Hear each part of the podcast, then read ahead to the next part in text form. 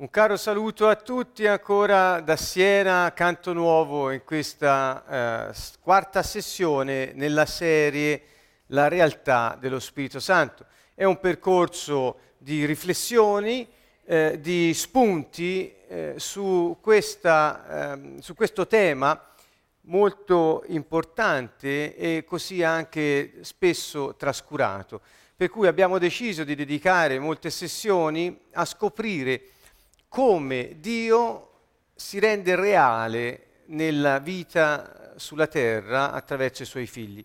Perché abbiamo parlato molto del regno dei cieli, abbiamo parlato molto della cultura di questo regno, così abbiamo sviluppato molti temi come la preghiera, la fede, la testimonianza nell'anno passato e abbiamo visto anche come studiare la Bibbia. Ma resta ora da affrontare appunto questo argomento così fondamentale.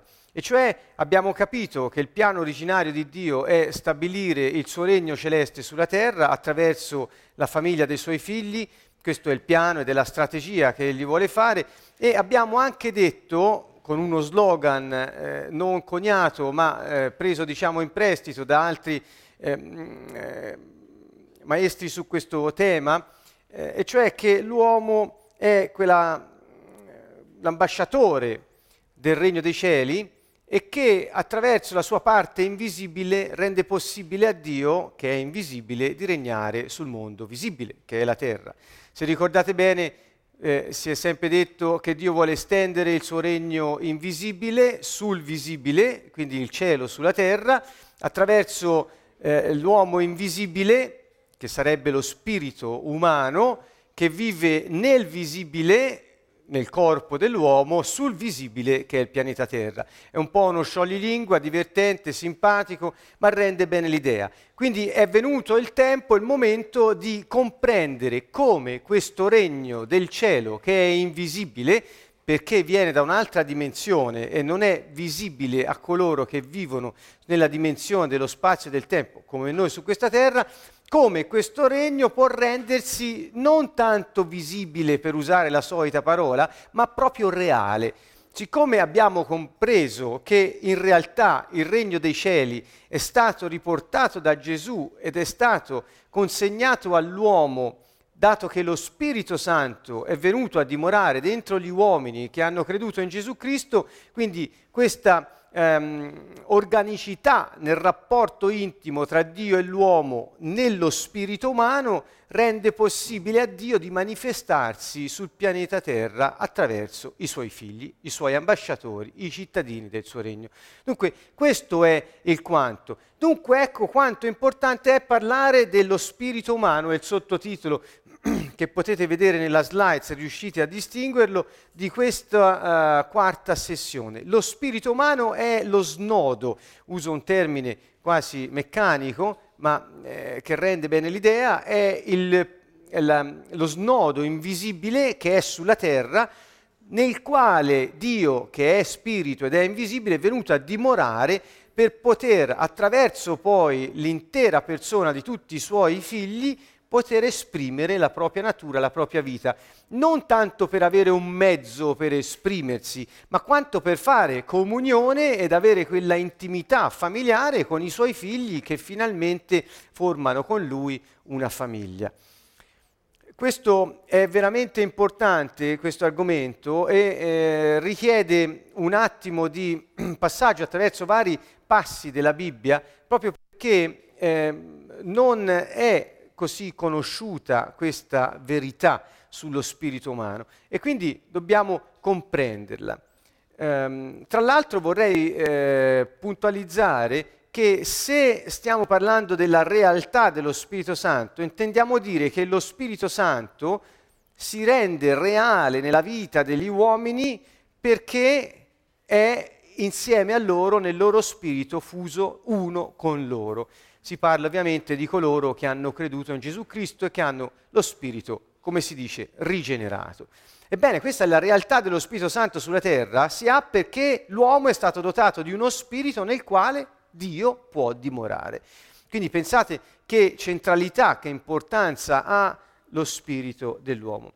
Vorrei subito farvi vedere delle cose eh, piuttosto velocemente per comprendere quando si parla di spirito dell'uomo di cosa si parla, perché eh, va chiarito.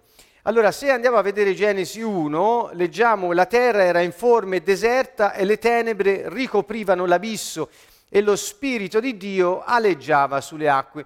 Qui è usato un termine, come potete leggere nella slide, Meraefet, che non, non è riferito poi in altre parti della Bibbia allo spirito dell'uomo. Quindi qui si tratta dello spirito di Dio che aleggiava sopra le acque, Dio creatore che appunto aleggiava sulle acque. E se andiamo a vedere però come Dio ha creato l'uomo, al eh, capitolo 2 verso 7, leggiamo il Signore Dio plasmò l'uomo con polvere del suolo e soffiò nelle sue narici il respiro della vita e l'uomo divenne un'anima vivente o anche vivace.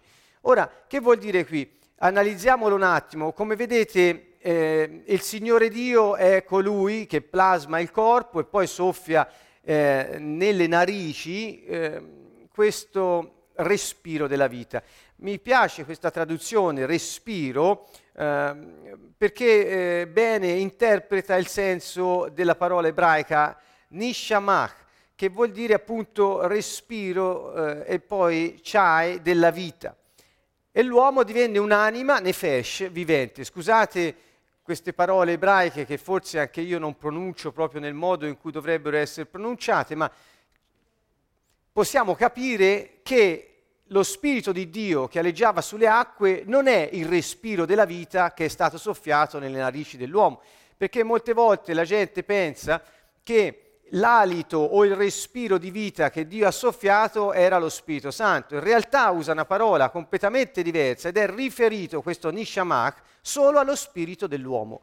Quindi Dio soffiò qualcosa che veniva da lui e parte di lui è la sua stessa natura, ma che ha portato uno spirito, lo spirito dell'uomo, dentro quel corpo fatto di terra e ha dato vita alla anima vivace dell'uomo stesso. Dunque ecco qui la differenza. Quando si parla di Spirito di Dio, spesso nel eh, Vecchio Testamento si parla di Ruach. Tutti conoscerete questo termine. Ruach vuol dire soffio, vuol dire eh, appunto alito, soffio, ma non è mai riferito eh, nel senso dello spirito dell'uomo all'uomo stesso.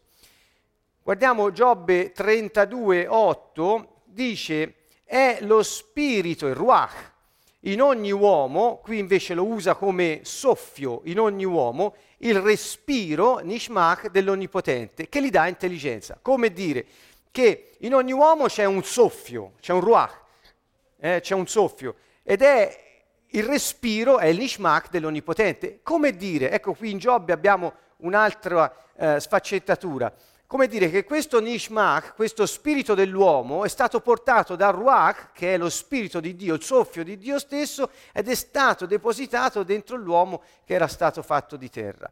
Ed è questo che gli dà l'intelligenza, cioè che lo rende un'anima vivente, capace di essere, di avere consapevolezza della propria esistenza e di interagire sia con lo spirito suo sia con il mondo esterno. Giobbe 33,4 c'è un'altra affermazione molto importante, dice lo spirito di Dio, Ruach, mi ha creato e il soffio, Nishmach, dell'Onnipotente mi dà vita, Nefesh. Ecco qui le tre parti di nuovo in questo brano molto ben evidenziate, quindi è lo Spirito di Dio che ha messo un respiro di vita, lo spirito dell'uomo dentro l'uomo e quindi quando questo spirito eh, umano ha incontrato il corpo fatto di terra, ha dato vita, ha dato luogo all'anima vivace, l'anima vivente. Ecco ancora Giobbe 34,14 dice di Dio, se egli intendesse ritirare il suo cuore, il cuore dell'uomo, il suo spirito, lo spirito dell'uomo, Nishmach, il suo soffio, Ruach, il soffio suo, a sé, ogni carne morirebbe all'istante l'uomo ritornerebbe in polvere. Perché ho usato questo verso? Perché fa capire le parole poi di Gesù che lui stesso usò nel Vangelo di Giovanni quando disse al capitolo 6 è lo spirito che dà la vita Da questo si capisce bene lo Spirito di Dio che porta il respiro di vita, addirittura fa vivere il cuore, fa vivere tutto l'essere umano. Quindi la scintilla vitale, l'essenza della natura e della vita dell'uomo è il suo spirito.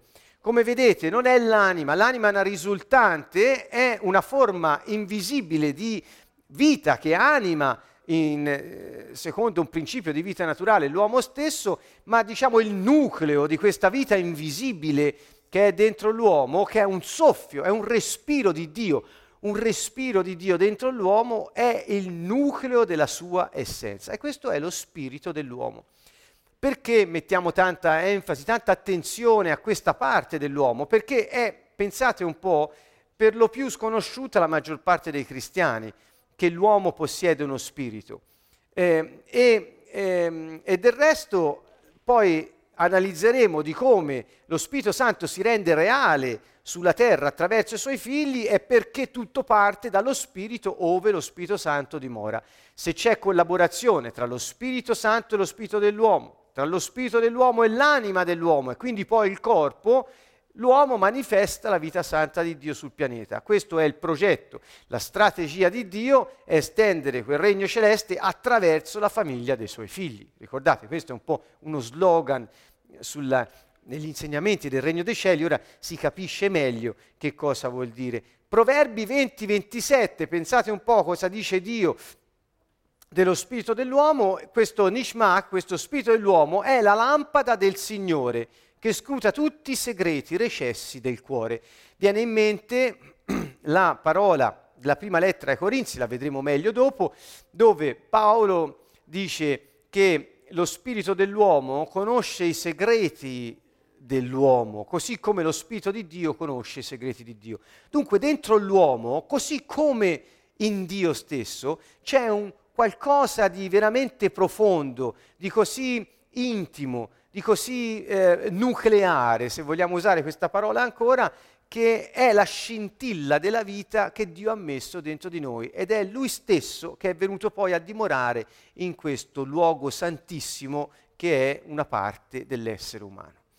Vedete qui la parola spirito in Proverbi 20-27 indica che il respiro della vita soffiato nel corpo dell'uomo, divenne lo spirito dell'uomo, cioè lo spirito umano. Quindi viene direttamente da Dio, è la sua stessa natura ed è lo spirito umano che rende l'uomo capace di avere intimità, relazione con Dio, perché la stessa natura divina è stata messa in lui. Questo è il segreto che rende l'uomo non solo compatibile con la um, realtà celeste, cioè la realtà eterna che non ha spazio e tempo, infatti lo spirito nessuno lo vede, ma eh, non solo lo rende compatibile, ma rende possibile una collaborazione familiare tra gli uomini e il loro Padre celeste perché il Padre possa dirigere la loro vita e realizzare il suo piano sulla terra. Vediamo quest'altro bellissimo passo di Zaccaria, molto importante. Dice il Signore che ha steso i cieli e fondato la terra, che ha formato lo spirito nell'intimo dell'uomo. Su questo eh, vorrei farvi notare che, ehm, che eh, mentre parla di, del, dei cieli, della terra che Dio ha creato, quindi della, dell'attività creativa di Dio, e dice, parlando di cose, come dire, i cieli sono per la terra e la terra è per l'uomo, perché va in, in ordine su ciò che ha creato i cieli e la terra e lo spirito dell'uomo. Quindi ciò che lui ha creato lo mette in un certo ordine e il rango dello spirito dell'uomo è rango eh, altissimo perché parla proprio di questo spirito formato nell'intimo dell'uomo ed è ciò che lo rende, ripeto ancora, familiare di Dio. Vogliamo vedere che nel Nuovo Testamento questo argomento dello Spirito, da quelle parole un po' strane per noi eh, che ho accennato, eh, Nishmach, eh, Ruach, eh, Merefet, tutte queste parole un po' strane, si traducono in una sola parola in greco, eh, perché il Nuovo Testamento ci è pervenuto in, originariamente in greco, la, forma, la lingua più antica usata è il greco. E la parola è pneuma, quindi ce n'è una. Pneuma, tra l'altro, in alcune parti resta veramente difficile poter comprendere se questa parola pneuma si riferisca allo spirito umano o allo spirito di Dio, dopo lo vedremo meglio.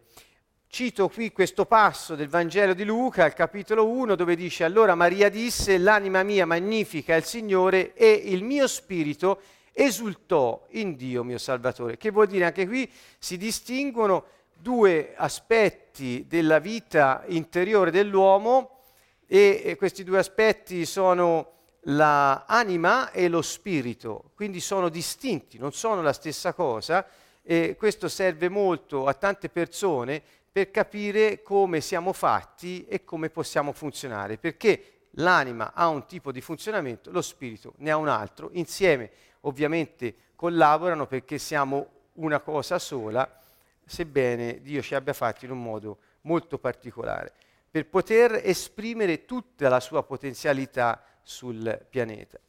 Nella prima lettera ai Tessalonicesi eh, troviamo questa eh, precisazione che ho fatto an- diciamo ancora più eh, precisamente descritta. Il Dio della pace vi santifichi fino alla perfezione e tutto quello che è vostro, spirito, anima e corpo, si conservi irreprensibile per la venuta del Signore nostro Gesù Cristo. Che vuol dire? Vedete qui lo Spirito Santo per mano di Paolo ci fa leggere che ehm, ciò che è nostro è lo spirito, l'anima e il corpo. Come dire, questa ehm, formazione tripartita dell'uomo che è una creatura unica, non è che sia a pezzi ovviamente, ma è fatto di, è come di tre componenti che si compenetrano in modo organico e nello spirito che è il nucleo vitale dell'uomo stesso, che è della stessa essenza della natura di Dio, dimora Dio stesso se la persona ha accettato Gesù Cristo. E questo è l'anello di congiunzione tra il cielo e la terra, lo spirito umano. Infatti proseguiremo queste sessioni, credo, fin da eh, settembre, non, non, più a giugno, perché concluderemo eh, un, un altro aspetto eh, parlando dei carismi e di come Dio appunto abbia dato ai suoi figli ed ambasciatori sulla terra eh, delle eh, deleghe di potenza vere e proprie che consentono all'uomo di poter comunicare con Dio in un certo modo e manifestare attraverso azioni spirituali che si traducono poi in atti concreti che servono a portare beneficio ai, agli esseri umani, appunto i cosiddetti doni spirituali o riprendendo la parola dal greco eh, carismata, quindi carismi, sono stati tradotti in italiano anche così, ecco, dobbiamo comprendere bene che è attraverso l'azione dello Spirito Santo nello spirito umano che queste manifestazioni soprannaturali, a- spirituali, attraverso l'uomo sulla terra possono avere luogo, altrimenti non è possibile. Quindi se qualcuno ignora di avere uno spirito, non potrà mai pensare di esercitare i carismi questo è il punto, o penserà di esercitarli mentre in realtà sta soltanto manifestando i suoi sentimenti, il che è nobile ma non è quello di cui stiamo parlando. Mm, Ebrei 4.12, anche qui è molto chiaro, parla della parola di Dio che penetra fino al punto di divisione dell'anima e dello spirito e scruta i pensieri e le intenzioni del cuore. Qui abbiamo tre tre parti, l'anima, lo spirito e il cuore, che è un po' l'unione dei due nell'attività, nella, nel, nella prospettiva dell'azione vitale, degli affetti, delle decisioni, dei pensieri, eccetera, illuminati dalla luce della coscienza, che è una parte dello spirito. Ebbene, anche qui è messo in bella evidenza che l'anima e lo spirito non sono la stessa cosa, tanto che Dio si premura con la sua parola di dividerli l'uno dall'altro perché l'uomo possa prendere coscienza e di Dio e di se stesso per poter funzionare secondo il piano eterno di Dio. Qui ci sono alcune parole ebraiche di quelle che ho parlato prima, che ho menzionato prima, non ci risoffermiamo. Ecco qui è una breve descrizione sullo spirito dell'uomo, serve all'uomo per adorare Dio. Certamente Gesù è stato chiaro su questo, l'uomo deve adorare in spirito e verità. In spirito vuol dire nello spirito, nel suo spirito, nello spirito umano. In verità questa parola, che in greco è aletheia, lo ripeto ancora una volta, l'abbiamo detto mercoledì scorso, questa parola vuol dire sia verità sia realtà, poiché ciò che è vero è reale per coloro che accolgono la verità e, e si rende e lo possono sperimentare. Il senso è un po' questo. Quindi che vuol dire adorare Dio nel proprio spirito, cioè nello spirito umano? Ognuno di noi, se, se vuole adorare Dio, lo adora nel suo spirito, sta dicendo Gesù. E lo adora in verità, che vuol dire in modo autentico, quindi non con finzioni, e qui mi vengono in mente vari rituali o culti di qualche genere che appunto comportano una eh, maggiore attenzione a simbolismi e cose piuttosto che alla vera adorazione nello spirito, che è, un, è, un, è, una, è, una, cosa diversa, quindi in modo autentico, secondo la vita vera, quella autentica che Dio ci ha dato nostro, nel nostro spirito, è lì che c'è la scintilla iniziale, e in modo eh, sincero. Quindi in verità vuol dire queste due cose sostanzialmente, in modo autentico e sincero. Quindi secondo ciò che Dio ha detto, eh, non con finzioni, ma nel nostro spirito in modo sincero. Quindi il nostro spirito serve sicuramente ad adorare Dio. Gesù ce l'ha detto in modo chiaro, perché ha detto Dio è spirito. Quelli che vogliono adorarlo devono adorarlo in spirito e verità. E quindi perché? Perché essendo Dio spirito, soltanto un altro spirito può eh, avere una relazione intima con Lui. Dell'adorazione chiarirò qualche cosa tra un attimo. Inoltre lo spirito dell'uomo eh, appunto eh, può, lo, può, essere rigenerato, come vedete qui, Gesù disse a Nicodemo, quel che è nato dalla carne è carne, quel che è nato dallo spirito è spirito. Ora qui c'è anche un errore nella slide perché ho scritto con due S maiuscole tutte e due le parole spirito, ma la seconda è con la lettera minuscola. Non perché nel greco si distingua. Attenzione, questo è molto importante. Nel Nuovo Testamento, se non è specificato lo spirito di Dio, lo spirito di Gesù, lo spirito quello santo, dove non è specificato, è scritto soltanto pneuma. La parola sembra strana, pensate agli pneumatici, sono pieni d'aria, il soffio, eh? tanto il significato è quello. Quindi questa parola, quando non è specificato se è lo spirito di Dio, lo spirito quello santo, lo spirito di Gesù, è scritto pneuma e non c'è lettera maiuscola, non c'è nel greco questa roba, ma c'è soltanto quella minuscola. Quando sempre nel Nuovo Testamento si parla dello spirito dell'uomo, si chiama pneuma con la lettera minuscola come l'altro. Quindi le, eh, le S maiuscole che trovate, se non c'è Spirito di Dio, Spirito di Gesù, Spirito quello santo, sono state messe secondo l'interpretazione di chi ha tradotto. Ma in realtà che cosa voglio sottolineare? Non che hanno sbagliato, voglio semplicemente sottolineare che alla fine nel Nuovo Testamento, parlando di eh, spirito umano rigenerato che diventa uno con lo Spirito Santo, non c'è tutta quella differenza. Questa è la prima conseguenza che noi traiamo da questa eh, semplice, quasi banale considerazione.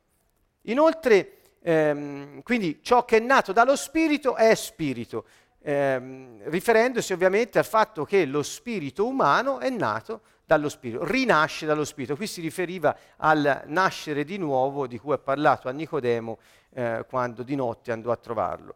E ancora quest'altro accenno, lo spirito dell'uomo serve perché l'uomo possa camminare e vivere in unione organica con Dio. Ho citato qui Romani 8:4 perché la giustizia della legge si adempisse in noi che non camminiamo secondo la carne ma secondo lo spirito per realizzare lo scopo di Dio. Che vuol dire unione organica? Vuol dire che lo spirito umano che riceve lo Spirito Santo ha Dio che dimora in sé e diventa uno con Lui. E questa unione è organica perché produce dei movimenti, diciamo quasi organici, in modo che tutta la persona poi possa eh, funzionare come se fosse un organo solo, ecco, inteso in questo senso. Mm. Dunque anche qui camminare non secondo la carne, ma secondo lo spirito. La parola qui è pneuma ancora una volta, spirito, eccolo qui, non si sa se si riferisce allo Spirito Santo o allo Spirito umano. Noi tutte le volte che abbiamo parlato di vivere secondo lo Spirito, camminare secondo lo Spirito, ci siamo trovati a volte addirittura in difficoltà a dover specificare se era lo Spirito Santo o lo Spirito umano, ma non si può eh, distinguere dal testo se non attraverso un'attività interpretativa. Um, la conclusione a cui siamo giunti è che laddove non è specificato e dove dal contesto non è altrimenti comprensibile, si intende l'unione organica dello spirito umano con lo spirito di Dio stesso. Eh, mi pare una bella immagine, questo è un bel modo di poter vedere quanto il nostro spirito diventa il quartiere generale di Dio sulla terra. Lo spirito di ciascuno di noi e quanto eh, bersagliato sia dalle forze delle tenebre questo spirito umano, perché alla fine il target è quello. Lo spirito dell'uomo dunque a cosa serve fondamentalmente? Qui ho messo insieme alcune parole. Vedete, lo spirito dell'uomo serve a ricevere Dio, perché Dio è spirito e eh, quindi soltanto uno spirito può eh, avere unione intima con Lui. Eh, può contenere Dio, infatti Dio dimora nello spirito dell'uomo. Attenzione, Dio, no, Dio, non dimora nella nostra anima, Dio non dimora nel nostro corpo. Con questo non è che voglio fare una segmentazione dell'uomo e, eh, e così spezzettare il rapporto con Dio. No, certamente, perché l'anima e lo spirito sono intimamente uniti in qualche modo, di modo che i movimenti di Dio nel nostro spirito diventano i movimenti nostri attraverso i nostri affetti, i nostri pensieri, le nostre decisioni orientate verso Dio e da Dio che fa luce attraverso il nostro spirito. È una lampada al nostro spirito. Noi, chi ha seguito il seminario sul potenziale, ha compreso benissimo anche sulla leadership che il nostro spirito è questo faro che emette luce per poter eh, indirizzare i nostri passi e guidare gli altri verso la verità.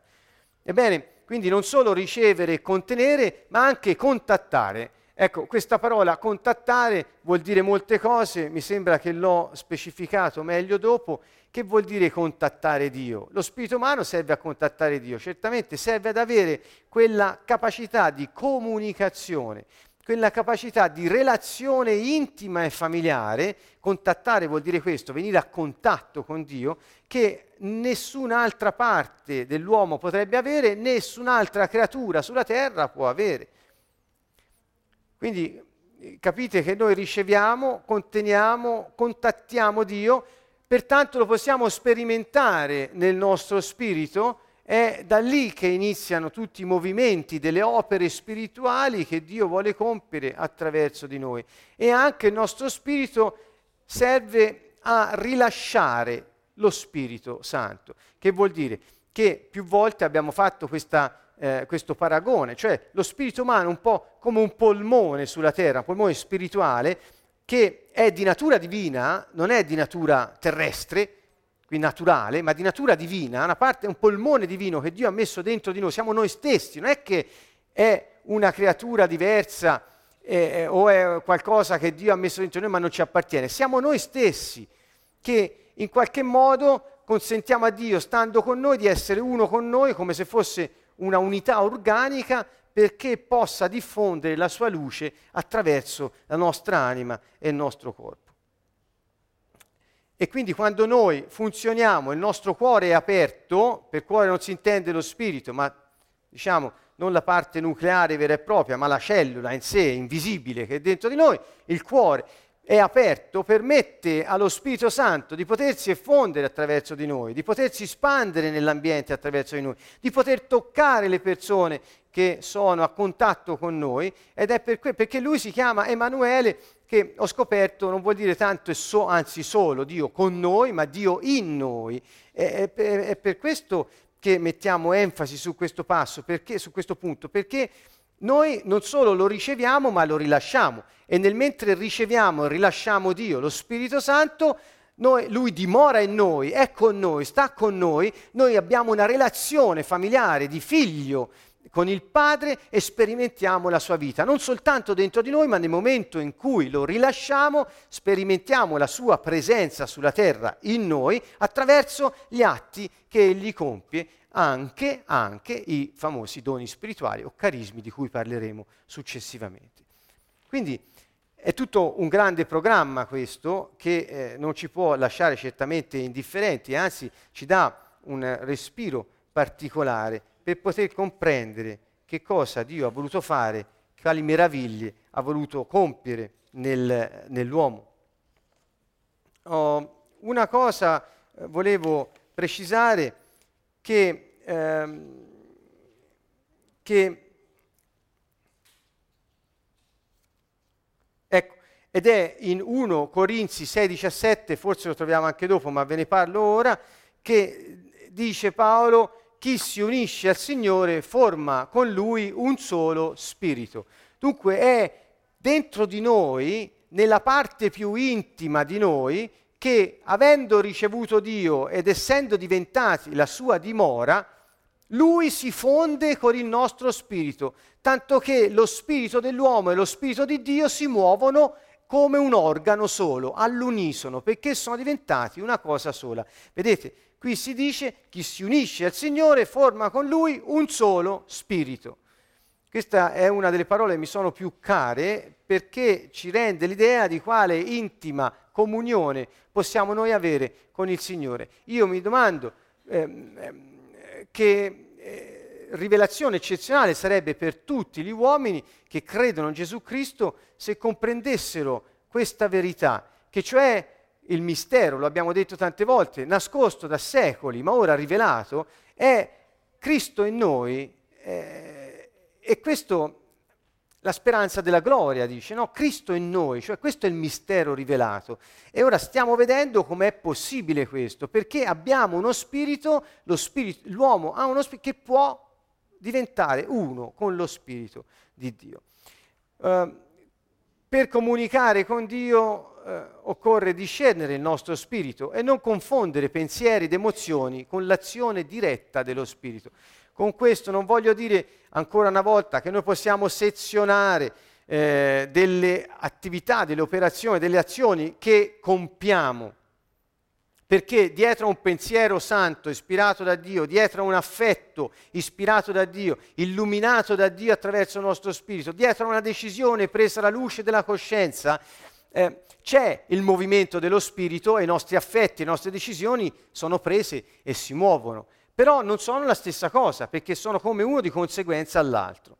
Quindi dobbiamo capire che non sono la stessa cosa e bisogna imparare a discendere il nostro spirito, perché tutto ciò che Dio vuole fare con l'uomo sulla terra è di natura, ha origine nello spirito, non ha origine nei sentimenti, per quanto sono nobili per quanto ne abbiamo parlato domenica nel seminario, come vincere il dominio della paura, eh, no, non dobbiamo confonderli.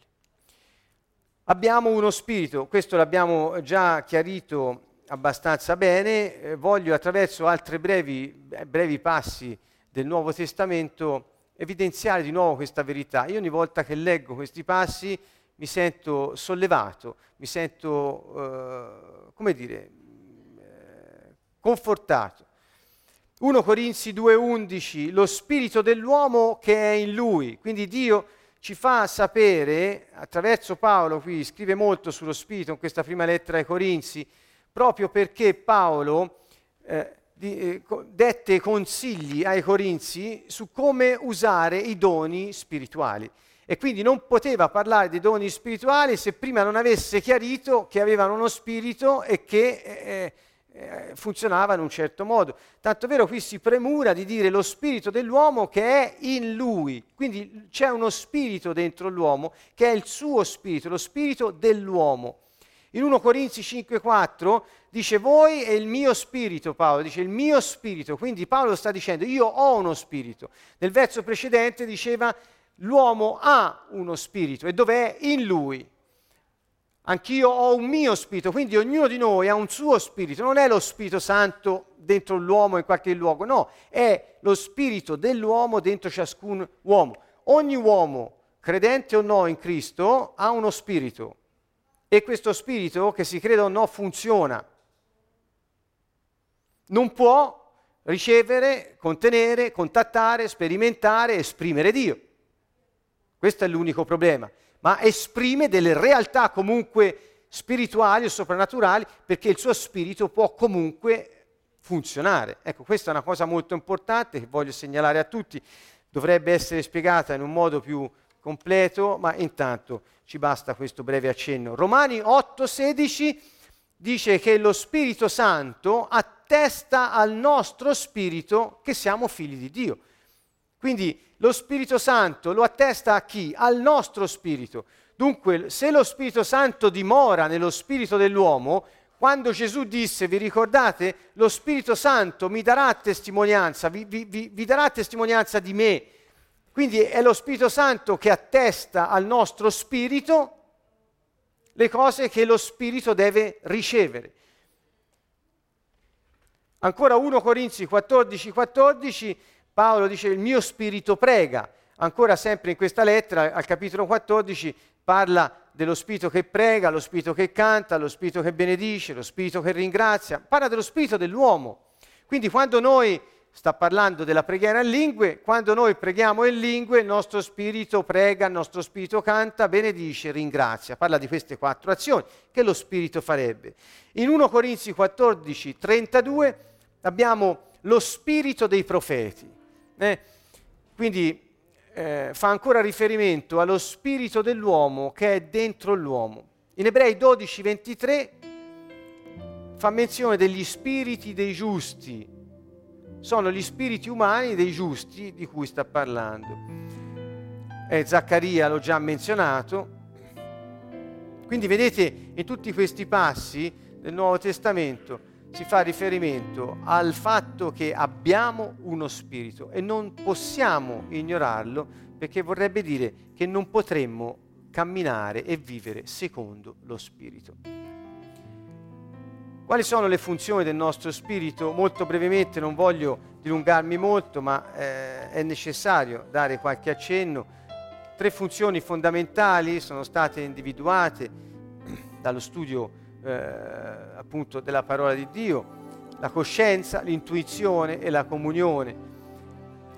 Ora, mentre sulla coscienza, ecco vedete che vuol dire la coscienza ci serve a discernere il bene e il male secondo Dio, e la coscienza sappiamo che non si piega ad opinioni esterne, cioè è la parte di noi, questa parte intima, è il nostro nucleo vitale nel quale Dio dimora ed è uno con Lui, quindi Dio si muove, la coscienza si muove, ci dà direzione, approva o disapprova. La coscienza fa questo, tutti pensano che la coscienza solo disapprova e dice no, hai fatto male, perché ehm, ecco c'è quest'idea eh, un po' eh, punitiva o... Eh, così a senso unico. No, la coscienza anche approva ciò che fai secondo le ispirazioni di Dio. Quindi se Dio ti suggerisce di fare qualcosa e tu lo compi diligentemente secondo le istruzioni di Dio, la, la coscienza approva e dentro ti senti approvato in ciò che hai fatto. Questo è il tuo spirito che parla della luce dello spirito di Dio che è dentro di lui, che sei te. Lo spirito umano, una volta rigenerato, cioè che dopo aver creduto in Gesù Cristo riprende vita quanto a Dio, cioè può di nuovo entrare in contatto con Dio, essere in quella relazione filiale, lo spirito umano diventa la vera identità dell'uomo. La vita divina che viene portata dallo Spirito Santo dentro lo spirito umano quando lo rigenera, diventa la vita dell'uomo, perché sappiamo, la scrittura ci insegna a dire Cristo vita mia.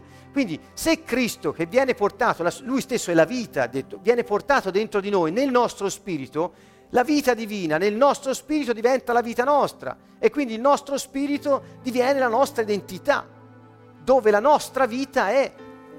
La nostra vita a quel punto non è più secondo il principio naturale, ispirata a ordini di sopravvivenza, ma la nostra vita è quella del cielo, Dio stesso che è venuto a dimorare in noi ed è diventato la nostra vita.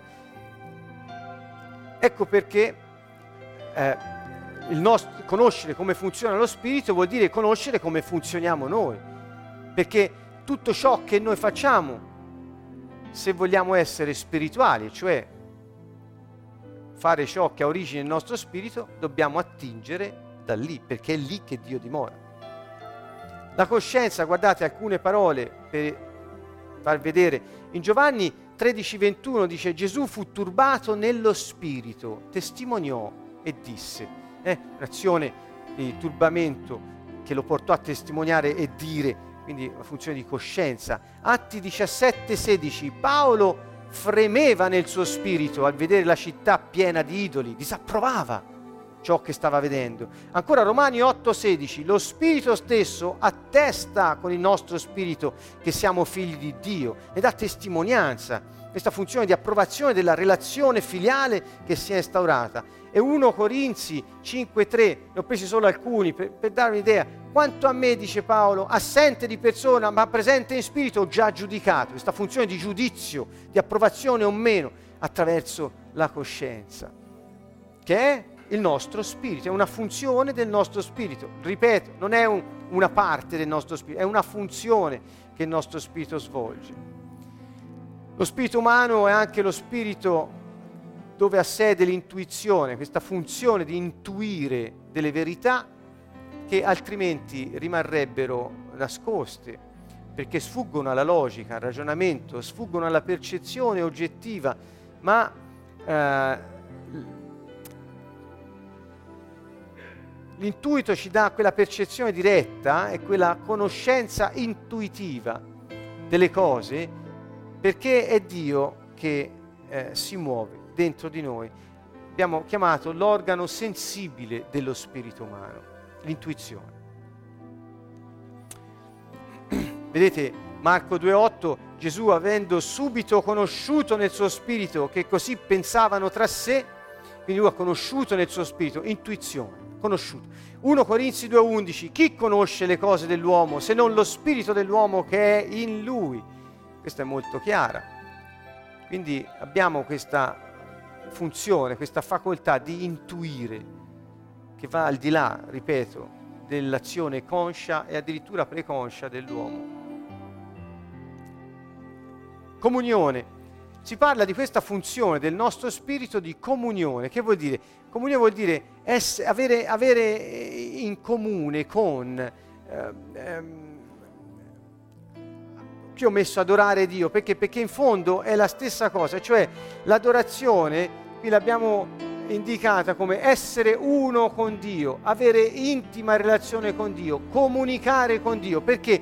Perché Dio e lo spirito umano si fondono insieme in una unione organica, come un organo solo come un solo cuore spirituale che, che pulsa dentro di noi, vibra, è il nucleo vibrante della vita dell'uomo, è, è il nostro spirito. E ancora quest'idea della comunione, guardate, l'ho già citato, ma Giovanni 4:23, i veri adoratori adoreranno il Padre in spirito e verità, nello spirito. Com'è possibile, dice Gesù, che tu pensi che puoi adorare Dio da qualche parte? Ricordate la Samaritana? L'episodio è quello, la donna samaritana. E lei parla del Tempio di Gerusalemme o del, del luogo dove i samaritani andavano ad, a svolgere azioni di culto sopra un monte. E Gesù dice, ma eh, ragazza mia, ma nel, nel di là né di qua eh, non, si, non si va in nessun luogo per adorare Dio. Dio si adora nel nostro spirito, in modo autentico e sincero. Questo sta dicendo Gesù. E questo un po' rivoluziona tante eh, idee nella testa della gente, ma eh, è Gesù stesso che dà questa eh, notizia così sconvolgente a questa donna, che pensava che dovesse recarsi da qualche parte per adorare Dio. E lui dice no, nel tuo spirito. Ancora, ho appena citato anche 1 Corinzi 6:17, chi si unisce al Signore forma con lui un solo spirito. Riuscite a pensare alla grandezza di questa affermazione? Che è parola di Dio, ci è stata data dal Signore stesso. Cioè dice, chi si unisce al Re, Signore, Gesù Cristo, forma con Lui un solo spirito. Che vuol dire un solo spirito? Vuol dire che il nostro spirito è lo spirito di Dio, lo spirito di verità, lo spirito della realtà, si fonde con il nostro, diventa uno. La portata di questa affermazione. Per tutti quelli che vanno a cercare Dio da qualche parte, o che si rivolgono al cielo dicendo Dio dove sei, o quelli che non credono che possono avere una relazione personale e filiale con Dio. È, una, è, una, eh, è un passo esplosivo. Pietro stesso dirà che abbiamo avuto diciamo, questa grazia di poter condividere la natura divina. Perché? Perché il nostro spirito è di natura divina, non è terreno, non è naturale. E quando diciamo, ritocca la sua sorgente, la sua origine, lo Spirito Santo ridiventa uno con lui. È come una goccia d'acqua che se staccata è una goccia.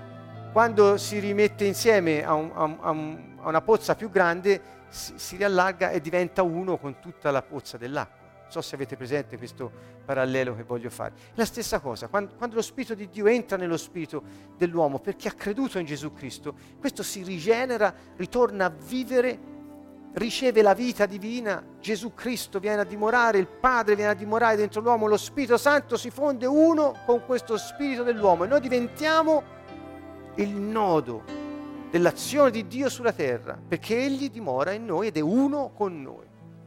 Comunione.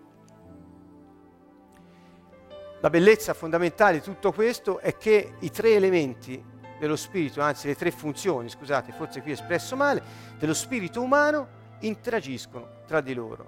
Non pensiamo che quando la nostra coscienza si muove, dà direzioni, lo faccia a prescindere dall'intuizione. E non pensiamo che l'intuizione possa eh, funzionare se non abbiamo comunione con Lui. Quindi è un'interazione completa di queste tre funzioni. L'uomo funziona in un modo meraviglioso, molto complesso, meraviglioso. Ecco, qui voglio parlare, conta la provenienza di ciò che ricevi nello spirito, il tuo spirito umano, prima della rigenerazione lo spirito umano è un po' dominato dal, dal, dalla vita naturale, mentre dopo la rigenerazione questi due principi di vita divina e naturale si separano e l'uomo può prendere coscienza di Dio e di se stesso. Perché se non prendesse coscienza di Dio e di se stesso, non potrebbe prendere coscienza che credendo in Gesù Cristo si è unito a Dio. Qui vorrei dirvi solo due parole per chiudere perché abbiamo due o tre minuti. Eh, ve lo dirò molto brevemente per farvi capire, ecco, voglio...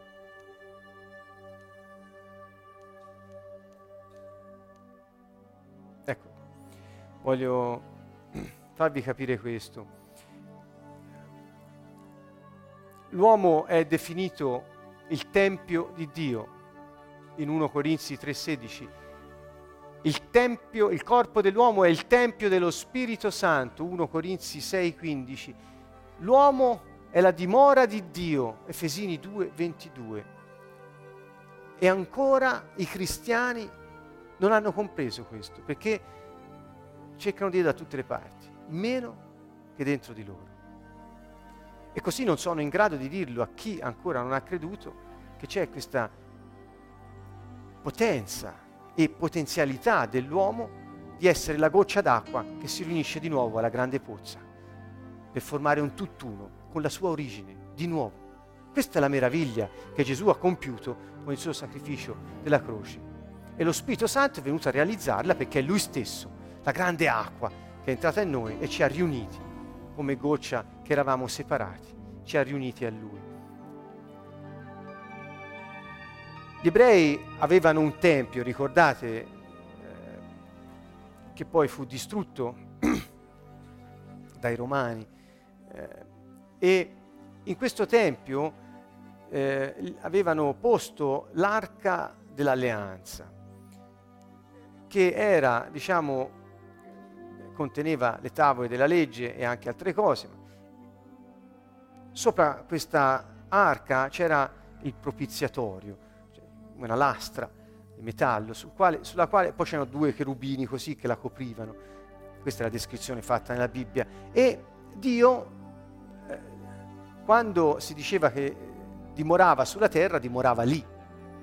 Cioè l'unico punto dove l'uomo poteva contattare Dio, stare alla sua presenza, era lì. Quest'arca era custodita nella parte più interna del Tempio, che era diviso in tre grandi parti, c'era un cortile esterno visibile a tutti, accessibile a tutti, che spesso è parificato al corpo dell'uomo. Poi c'era un cortile, diciamo, in, no, non tanto interno, ma chiamato eh, luogo santo, che era separato da una tenda e lì c'erano gli altari, facevano i sacrifici, c'erano i sacerdoti, le attività che molti paragonano all'anima nel parallelo con l'essere umano. E poi c'era un'altra tenda eh, che separava questo luogo santo da questa parte più interna, più intima, una stanza intima, buia, non c'era luce lì dentro, c'era l'arca. E quello era chiamato il luogo santissimo. Nel parallelo con l'essere umano, il luogo santissimo è lo spirito dell'uomo. Un tempo Dio dimorava nel luogo santissimo sopra l'arca e poteva essere contattato soltanto una volta all'anno dal sommo sacerdote che entrava dentro il luogo santissimo per offrire il sangue del gran giorno dell'espiazione per coprire i peccati di Israele. Ebbene, non era accessibile a tutti, Dio non era accessibile. Per sua pura misericordia dimorava in mezzo al suo popolo, in un luogo potevano una volta all'anno presentarsi per avere misericordia. Quando Gesù è morto sulla croce, noi leggiamo che il velo del Tempio, riferendosi a quello che divide il luogo santo dal luogo santissimo, si squarciò nel mezzo. Quando lui morì, il velo si aprì nel mezzo e sappiamo che si, si squarciò, vedete qui è Matteo, da cima a fondo, quindi non è stato rotto da uomini, dal basso verso l'alto, ma da cima a fondo. Questo velo si squarciò. Anche Marco lo dice, il velo del Tempio si squarciò in due, dall'alto in basso.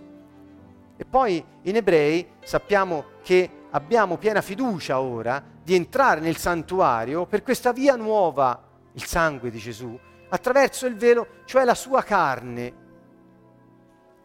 Quindi quando la carne di Gesù fu rotta, il velo che separava gli uomini da Dio presente sulla terra fu squarciato in due.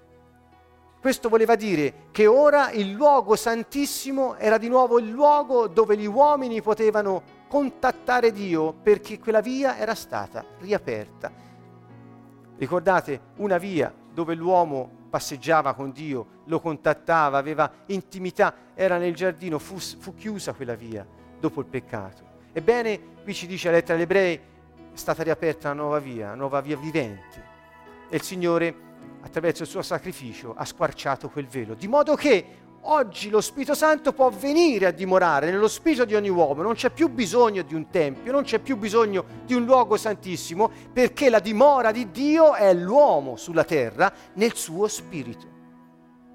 Questo è quello che è successo.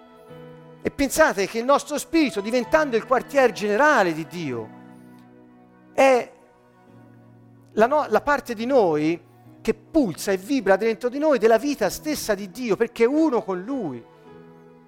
Pensate che atti di potenza può compiere l'uomo, pensate che autorità ha l'uomo sulla terra, pensate che capacità di essere giusto ha l'uomo sulla terra, se è diretto dal suo spirito, uno con lo spirito di Dio. il luogo santissimo, dove Dio dimora, ora non è più in un luogo fatto da mani d'uomo, ma è dentro lo spirito di ogni uomo che ha creduto in Gesù Cristo.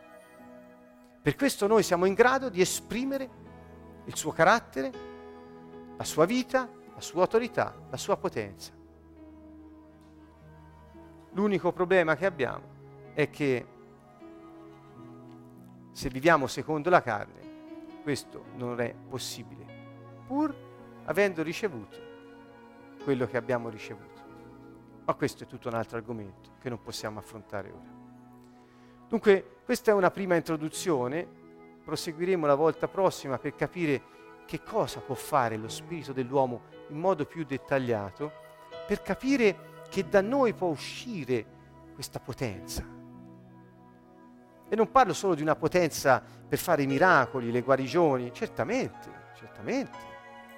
Vedete, credo che per Dio sia strano che gli uomini non possono farle, tanto vero che Gesù cioè non possono fare, e sia strano che non tutti i cristiani agiscano in questo modo. Tanto vero che Gesù disse farete cose anche più grandi di quelle che ho fatto io, quindi non è una cosa eccezionale, dovrebbe essere l'ordinario, perché in base a quello che abbiamo detto dovrebbe essere l'ordinario. Quindi per recuperare questa dimensione a livello, diciamo, di conoscenza eterna in noi, questa dimensione eterna, partiamo da qui.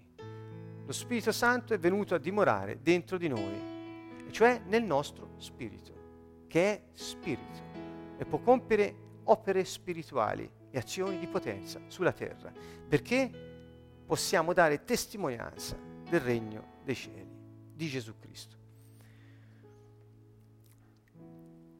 Lo Spirito Santo desidera compiere opere spirituali attraverso di noi. La buona notizia che possiamo apprendere è che il nostro potenziale è senza misura. Il potenziale dell'uomo non può essere misurato, perché il nostro potenziale è nel nostro spirito che è uno con lo Spirito di Dio. Pensate quanti pesi il mondo, il diavolo, la nostra carne, mette addosso a questo spirito che in qualche modo viene oppresso, schiacciato. E quando è schiacciato le sue vibrazioni naturalmente sono minori. È un principio meccanico, ma è così. Dunque il nostro percorso è un percorso di liberazione del nostro spirito, perché libero di muoversi ed esprimersi e quindi esprimere lo Spirito Santo, possa permettere a Dio di compiere il suo piano sulla terra. Siamo chiamati a cose grandi, siamo chiamati a cose più grandi di quelle che possiamo neppure pensare o domandare, dice la scrittura, secondo la potenza che già opera in noi.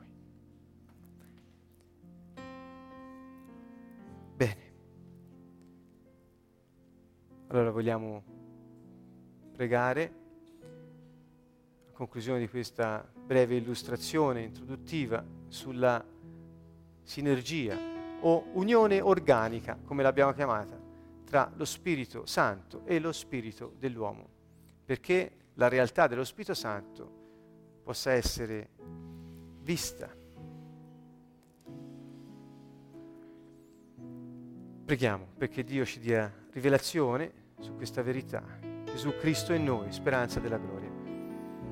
E il nostro spirito possa essere libero da ogni forma di oppressione, di schiacciamento, di frustrazione. Ancora una volta la paura può bloccare molto l'azione spirituale, per cui lasciamola andare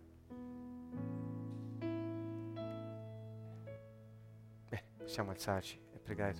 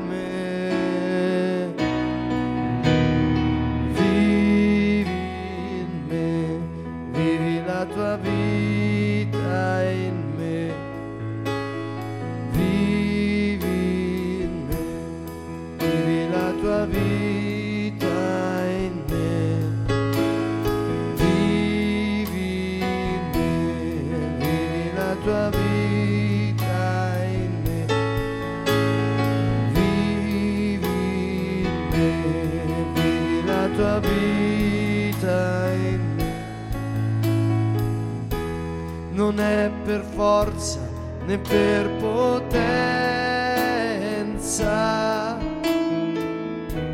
ma per lo Spirito di Dio. Non è per forza né per potenza, ma è per lo Spirito di Dio.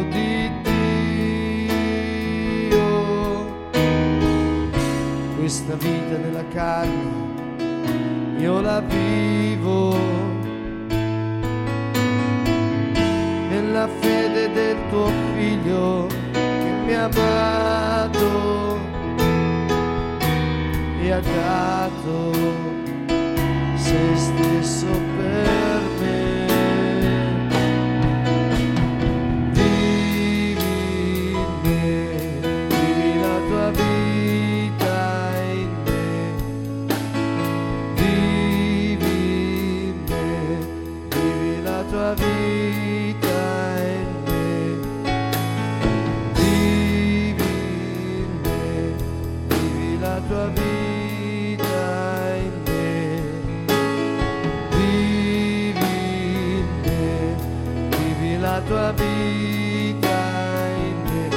Gesù,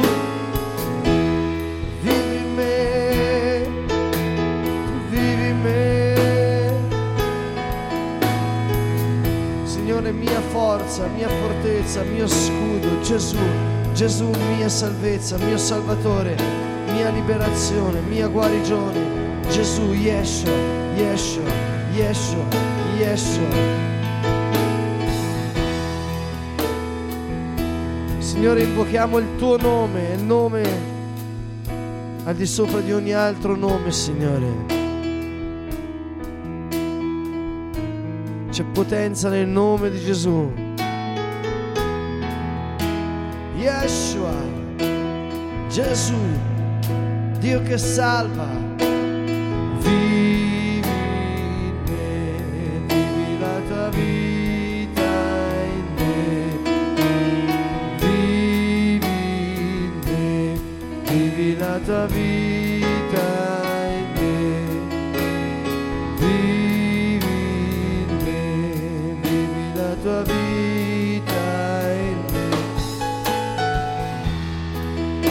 Lodate il Signore, alzate la sua lode.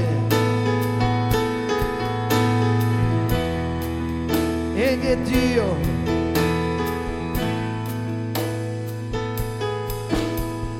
Vivi in me, vivi la tua Di al Signore con tutta la tua fede, con tutto il tuo cuore, con tutte le tue forze. Di al Signore vivi la tua vita, manifesta Signore la tua vita potente attraverso la mia Signore. Noi ti adoriamo Gesù, noi ti adoriamo Signore, ti benediciamo. Yeshua.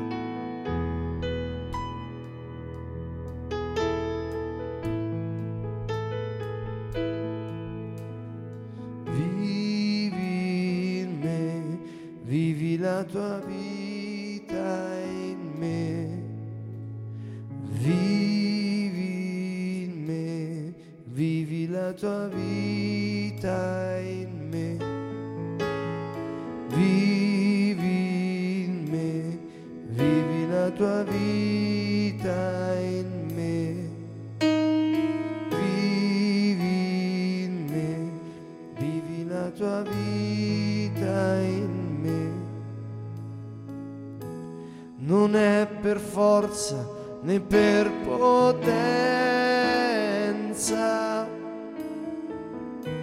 ma è per lo Spirito di Dio.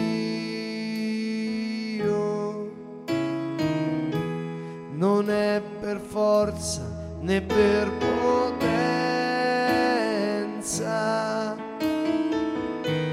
ma è per lo Spirito di Dio.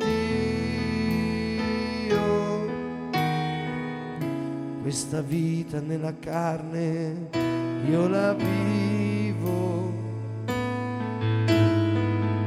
Nella fede del tuo figlio che mi ha amato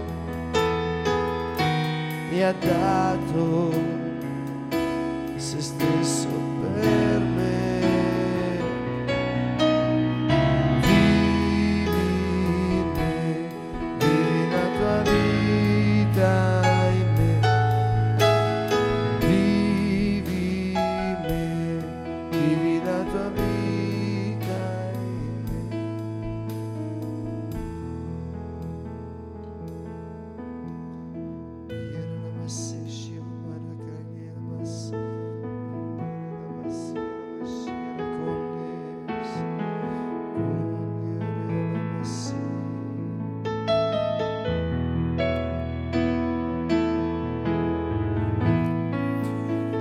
Ringraziamo Dio con tutto il cuore per lo spirito che ci ha dato, il nostro spirito, quando ci ha creati. Ti ringraziamo Dio Padre Onnipotente che ha messo dentro di noi il tuo respiro di vita. Grazie per lo spirito che ci hai dato, Signore, il quale sei venuto a dimorare quando abbiamo creduto in Gesù Cristo tuo Figlio che hai mandato per la nostra salvezza, per portarci il tuo regno, Signore. Spirito Santo, grazie che sei venuto a dimorare dentro di noi e ti sei fuso con il nostro spirito, perché noi potessimo esprimere la tua stessa vita, la tua stessa natura su questa terra. Grazie Signore per come ci hai fatti. Grazie Signore che ci hai messo in grado di poter funzionare come te. Grazie Signore che la tua immagine ha ripreso la tua funzionalità. Il nostro spirito è la tua immagine e funziona come te e a tua somiglianza. Noi siamo tuoi figli, fatti a tua immagine tua somiglianza. Abbiamo uno spirito, come tu sei Dio, che sei spirito, e siamo a tua somiglianza, funzioniamo come te. Ti ringrazio, Signore, perché la tua presenza in me, il tuo dimorare in me, il tuo essere uno con me, ti rende reale su questa terra.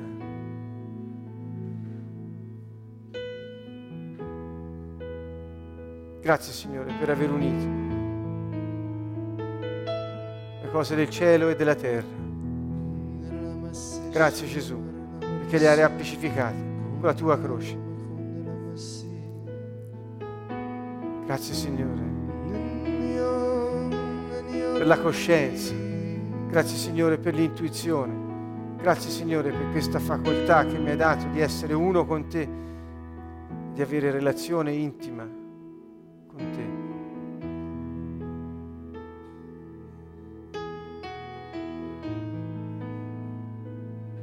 Spirito Santo, ti chiediamo di muoverti dentro di noi. Signore, il nostro spirito la tua lampada.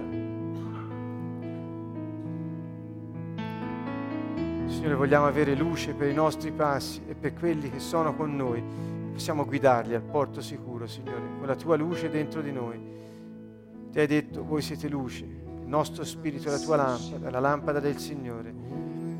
Poi hai detto, Signore, voi siete luce, la luce del mondo, Signore, il nostro spirito è la tua lampada.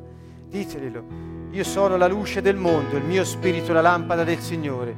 Parlateli e diteglielo. Io sono la luce del mondo. Gesù ha detto che sono la luce del mondo. Il mio spirito è la lampada del Signore. Io sono la luce del mondo e il mio spirito è la lampada del Signore. Fa luce, Signore, Spirito Santo, da dentro di me. Signore, muoviti in me perché io possa trasmettere i tuoi movimenti di luce attraverso i miei sentimenti, i miei pensieri, Signore, le mie decisioni orientate a te e alla tua sapienza possano esprimere la tua volontà.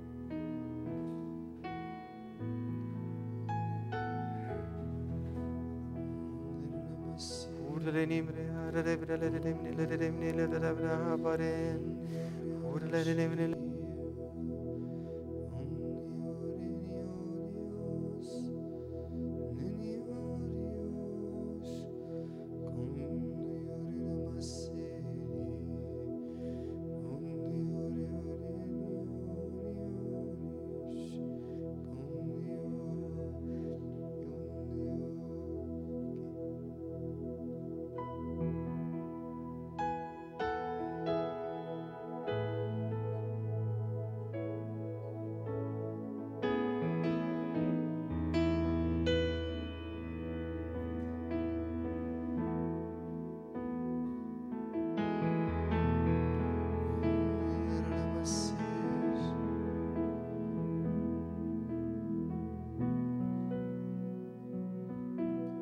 ti ringraziamo perché con il tuo sangue, Signore, hai riaperto la nuova via vivente. Signore, noi crediamo in te. Tu sei Yeshua, Dio che salva, Signore. Non sei Dio che accusa. Tu non accusi, Signore. Sei venuto per salvare, per liberare e guarire Signore, tutti quelli che sarebbero venuti a te con fede. Sei venuto a dimorare in noi, Signore.